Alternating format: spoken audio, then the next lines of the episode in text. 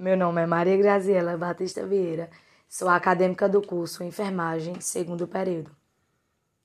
Meu nome é José Rodolfo Pergentino Vieira, sou acadêmico do curso de Educação Física, primeiro período. Vamos abordar o tema, exercícios físicos na gravidez.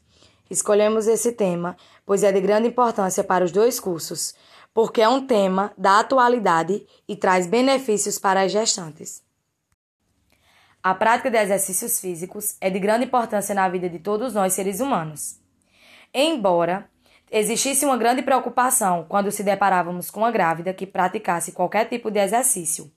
Porém, essa questão já não, não causa mais medo, pois grávida pode sim praticar qualquer tipo de exercício, até porque gravidez não é doença, desde que ela não seja de risco. A prática de exercício traz muitos benefícios para as gestantes. Um deles seria a diminuição de chances de uma eclâmpsia.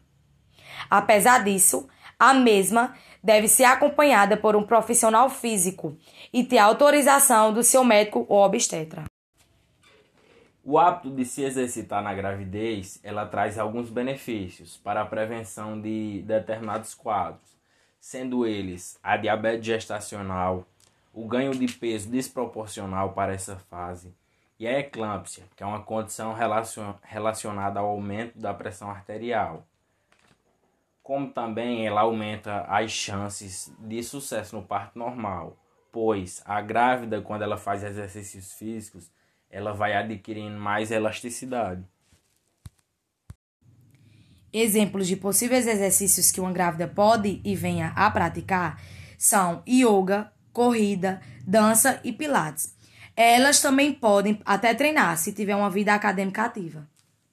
Entretanto, na prática da yoga, a mulher ela tem um alívio de dores na coluna e ela realiza o preparo necessário para o período pós-parto.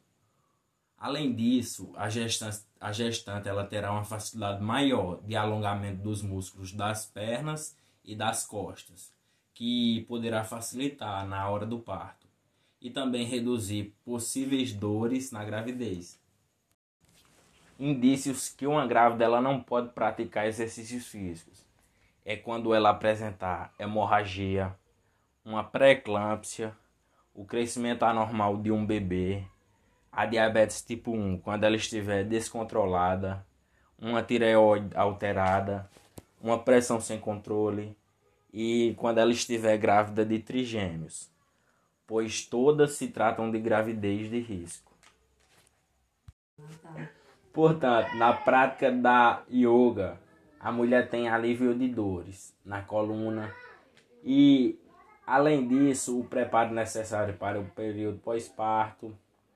A gestante ela terá maior facilidade de alongamentos dos músculos, das costas e das pernas, que pode facilitar na hora do parto e reduzir possíveis dores durante a gravidez.